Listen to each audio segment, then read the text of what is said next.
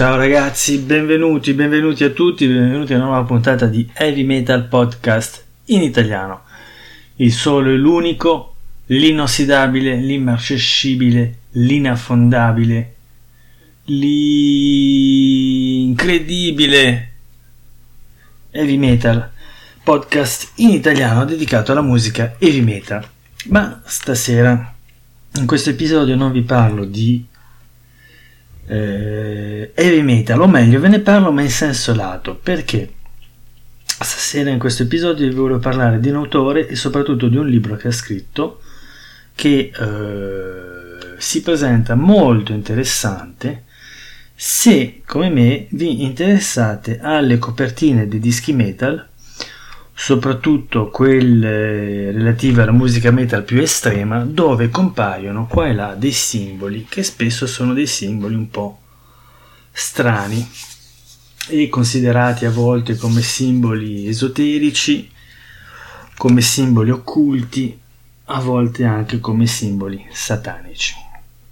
Voglio parlare di un libro che si chiama Il libro dei simboli fatto da un autore tedesco di nome Rudolf Koch, un libro molto antico ed estremamente valido, un libro di figure quindi che raccoglie moltissimi segni, ne raccoglie ben 493 con una piccola spiegazione per ogni simbolo ed è un libro, un testo che si rivela veramente interessante per già darvi un'idea generale di molti simboli, come sono stati creati, cosa rappresentano, anche in base al contesto, se è più un contesto religioso o un contesto più eh, religione primitiva o religione cristiana. E eh, vi permette quindi di avere una chiave di interpretazione per quello che riguarda gli autori che fanno delle copertine oggi, per cui vi permette di avere una griglia interpretativa un po' più avanzata, un po' più solida, quando vi cimentate a interpretare dei, dei simboli o dei segni. Ok? Prima di parlarvi del libro che ho qui davanti, vi volevo fare una piccola storia di questo autore, Rudolf Koch, che non era l'ultimo degli scappati di casa, era uno che di simboli ne conosceva e ne capiva molto perché è lui che ha inventato molti caratteri che utilizzate oggi col computer per scrivere col computer, lui ne ha inventati una marea, ma piano piano vado per ordine. Allora, Rudolf Koch è nato il 20 novembre del 1876, quindi un botto di tempo fa, novembre 1876, e muore il 9 aprile del 1934, quindi assistito alla prima guerra mondiale ma non alla seconda, ok? Il suo lavoro era essere un designer di caratteri. Perché? Perché all'epoca, e vi ho trovato l'informazione, all'epoca c'erano delle tipografie il cui lavoro non era solo stampare i libri, ma il loro lavoro per le fonderie tipografiche il loro lavoro era di creare, di realizzare dei caratteri per essere poi stampati. Se vi ricordate, quando si voleva scrivere un libro nell'antichità, vado, parto da lontano, parto da lontano ma vado velocissimo. Eh, sono i Sumeri che hanno inventato la scrittura come la conosciamo oggi, il loro alfabeto, per fare molto semplice. Gli studenti quando imparavano a leggere lavoravano su delle tavolette, così come i romari, erano delle tavolette di argilla, permettevano di... Eh, potevamo, gli studenti potevano scrivere sopra e poi cancellare facilmente, bastava un po' grattare, una specie di pongo per capirsi, non proprio uguale, ma vi dà un po' l'idea, quindi si potevano incidere dei segni e poi si poteva cancellare e riutilizzare questa tavoletta tranquillamente. Per scrivere gli antichi avevano due metodi, Scrivevano evidentemente alla mano. Il primo metodo era il papiro, quindi soprattutto in Egitto poi veniva commercializzato un po' nel mondo conosciuto all'epoca, via il mar Mediterraneo, quindi la pianta del papiro veniva fatta seccare e veniva intrecciata, tagliata in senso del longitudinale, quindi nel senso della lunghezza, e poi veniva intrecciata, appiattita, eccetera, eccetera, ve la faccio breve e poi si scriveva sul papiro che veniva arrotolato, da qui i rotoli di papiro. Poi eh, stata, c'è stata un'altra invenzione notevole, siamo nell'età alessandrina se non ricordo male, eh, la grande invenzione è stata la pergamena, che è stata inventata nella città di Pergamo, quindi pergamena, era fatta con la pelle degli animali che veniva eh, grattata, lavorata e eh, produceva una sorta di foglio un po' più rigido che non il, il papiro. E quindi avevate da una parte i rotoli di papiro e i rotoli di pergamena dall'altra, ma si scriveva sempre alla mano. Per cui se avete letto il nome della rosa o avete visto il film o la serie in tv del nome della rosa, vi ricordate che durante tutto il Medioevo c'erano i monaci il cui scopo principale nello scriptorium, che era la stanza destinata nel monastero alla scrittura, ricopiavano i libri, che all'epoca venivano chiamati codici. Quindi ricopiavano i codici, le lettere, le miniature, i disegni e quant'altro, tutto alla mano. La grande rivoluzione avviene poi con Gutenberg che inventa la stampante, un po' la stampante moderna, tra virgolette, per cui la sua grande idea era quella di inventare dei caratteri di metallo, dei caratteri mobili, quindi ogni lettera, e eh, per stampare una pagina si creava una sorta di matrice con tutte le lettere una dopo l'altra messe una a uno,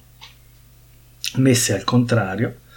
poi veniva messo dell'inchiostro, la pagina messa sopra in una pressa e questo permetteva di stampare una pagina completa e allo stesso tempo di, una volta creato il campione, il modello, di stampare numerose volte la stessa pagina. E il primo libro che è stato stampato in questo modo da Gutenberg era un esemplare della Bibbia. E quindi siamo un po' qui, nel senso che nel fine Ottocento eh, la tipografia lavorava un po' in questo modo, per cui eh, Rudolf Koch eh, lavorava come designer per i caratteri tipografici, nel senso che lui veramente disegnava i caratteri che nella fonderia dove lavorava venivano realizzati, costruiti per il mercato della, della tipografia dell'epoca. Uh, quindi il suo lavoro principale era designer di caratteri, essendo tedesco per la lingua tedesca. È stato anche un maestro di lettere, un maestro di calligrafia, di tipografia e di illustrazione. Eh, quindi già da adolescente, perché all'epoca si lavorava molto presto, ha iniziato a lavorare a Hanoi, in Germania, come apprendista in un laboratorio di articoli di metallo e eh, quindi lì impara a disegnare. È andato all'Accademia di Belle Arti di Norimberga, quindi mica, mica cotica,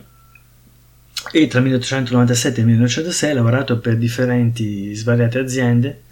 inoltre nel commercio di libri a Lipsia. Ha illustrato e progettato copertine di parecchi libri, adottando uno stile piuttosto Art Nouveau e a partire dal 1906 inizia a lavorare quindi per la fonderia di Rudar Type a Offenbach, nella città di Offenbach. In seguito questa fonderia ha cambiato nome, è diventata la fonderia di Klingsor Type. Ok? E quindi questo era praticamente il suo lavoro. Vi dicevo che ha inventato un botto di eh, caratteri, ve ne do qualche nome ma la lista è veramente lunga, ha inventato la Deutsche Schrift, Maximilian Antica, la Wilhelm Kinsor Schrift, la Deutsche Zierschrift, la Koch Antica, quindi prende il suo nome, la Neuland, la Deutsche Anserschrift, la Jessen, la Valois, la Kabel, la Offenbach, la Zeppelin, la Marathon, la Prisma, la Claudius, la Olta, la Grotesk Initialen, la Koch Current, quindi ancora una volta il suo nome, e la Noi Fracture. Quindi veramente un botto. E ha scritto anche alcuni libri, perché vi ricordate, tra, oltre ad avere una precisità dei lavori manuali, aveva anche le conoscenze perché era un maestro di, di, di lettere. Uh, e quindi tra i suoi libri avete un libro di lettere uh, un libro che non è stato tradotto che si chiama Das Schreiben als Kunstgeräte, non lo so,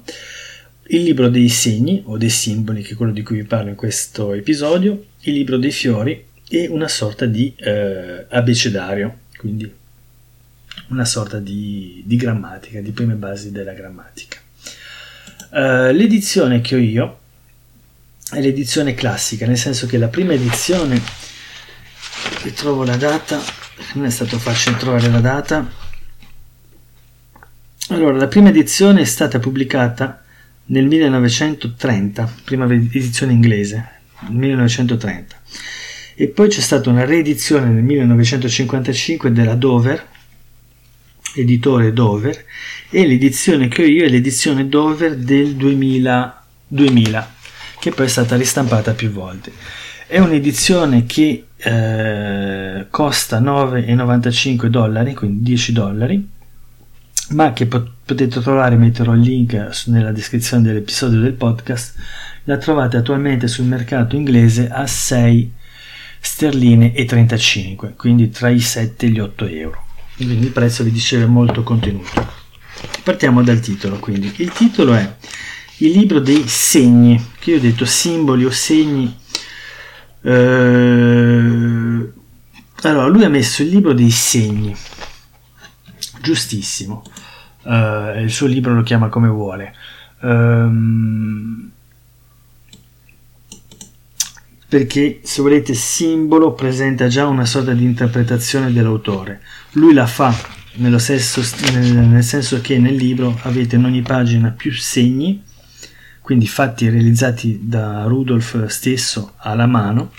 ma fatti veramente bene, e per ogni segno vi dà una piccola, c'è una piccola didascalia una piccola descrizione. E quindi siccome lo interpreta, io lo chiamo anche simbolo in questo senso, nel senso che eh, una volta che il segno è interpretato si potrebbe chiamare simbolo, ma è una mia interpretazione. Comunque vi do il titolo in, per l'intero, perché il libro è conosciuto come libro dei segni, The Book of Science, ma ha un sottotitolo che è interessante, quindi il libro dei segni, sottotitolo, che contiene ogni modo e ogni simbolo usato dai tempi antichi fino al Medioevo è utilizzato dai popoli primitivi e dai primi cristiani. E tutti questi simboli quindi sono stati eh, cercati, scovati, disegnati e spiegati da Rudolf Koch. Quindi vi dicevo, non è l'ultimo degli scappati di casa. Quindi eh, perché ve ne parlo? Perché oltre ad essere dei simboli, ce ne sono molti che conoscete, non so, il punto, il cerchio, il triangolo, quindi i simboli degli elementi, l'acqua, l'aria, la terra, il fuoco, i simboli dei segni dello zodiaco, i simboli dei pianeti, avete una marea di croci, avete simboli mh, più controversi come la svastica, sapendo che vi dicevo in base alle sue date di nascita e di morte non ha conosciuto il nazismo, quindi l'analisi che fa del simbolo della svastica al di là di ogni sospetto, una marea di simboli cristiani, quindi di croci, eh, simboli alchemici, anche qui una varietà, e, eh, ma il grande, grande, grande, grande vantaggio è che non vi dovete fermare al fatto che il libro sia in inglese, perché le spiegazioni prendono veramente poche linee, per cui anche se avete una conoscenza base dell'inglese, eh, non vi è impossibile capire di che cosa si parla. Poi, con i metodi di oggi, con le traduzioni che trovate oggi in linea, se veramente siete bloccati su una parola o due potete andare subito su internet e farvi la, la traduzione. Ah, c'è anche un capitolo, sto sfogliando, sulle rune, per cui vi dico veramente esteso e vario e soprattutto molto molto ben documentato. Il libro si legge molto bene, lo potete leggere per periodo, quindi segni per periodo o, o sfogliarlo semplicemente. Sappiate che è molto corto perché contiene 104 pagine, per cui una sorta di bigname, di libricino condensato. Io ve ne volevo parlare perché vi dicevo l'interesse è multiplo, nel senso che il primo interesse è che è un libro fatto da una persona che come disegni e come simboli ci capiva, nel senso che per lui la base e lo scopo ultimo dell'esistenza era l'alfabeto, perché nell'alfabeto lui vedeva come una realizzazione delle cose quindi simboli, alfabeto, segni, ci capiva. Li interpreta e vi dà una spiegazione che veramente è una spiegazione molto interessante e documentata. Il prezzo è veramente ragionevole perché tra il prezzo del libro e le spese postali ne avete per poca roba e se siete confinati perché siamo tutti confinati eh, potete prendere credo che si trovi anche un'edizione in formato digitale per cui non, non è un problema e, eh, e, vi dicevo vi può dare delle chiavi di lettura se vi interessano i segni e i simboli specialmente visto che il podcast è dedicato alla musica heavy metal nell'ambito heavy metal perché vi dicevo tutta quella parte di metal estremo soprattutto il black metal o anche parte del, del death metal o anche del doom metal vi basti pensare alla copertina del disco dei Led Zeppelin che non ha nome che si chiama comunemente Led Zeppelin 4 quello dove ci sono i quattro simboli, ogni simbolo per ogni artista del gruppo, album che si chiama anche Zoso, perché un simbolo si può leggere come Zoso, ma in, realtà è un simbolo, e beh, grazie a questo libro vi permette di decifrare, di comprendere molti simboli che fanno parte della musica heavy metal e che soprattutto hanno un carattere religioso, occulto o esoterico. Ok? Vi metto allora il link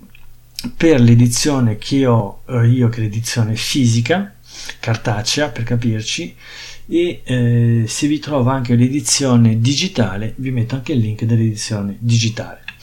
Allora, questo episodio è finito, un episodio un po' atipico, ma mi sono detto che poteva essere interessante comunque per voi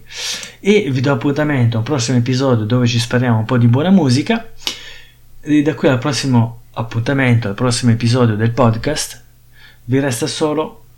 da ascoltare buona musica. Vi do appuntamento alla prossima volta. Ciao ragazzi, ciao!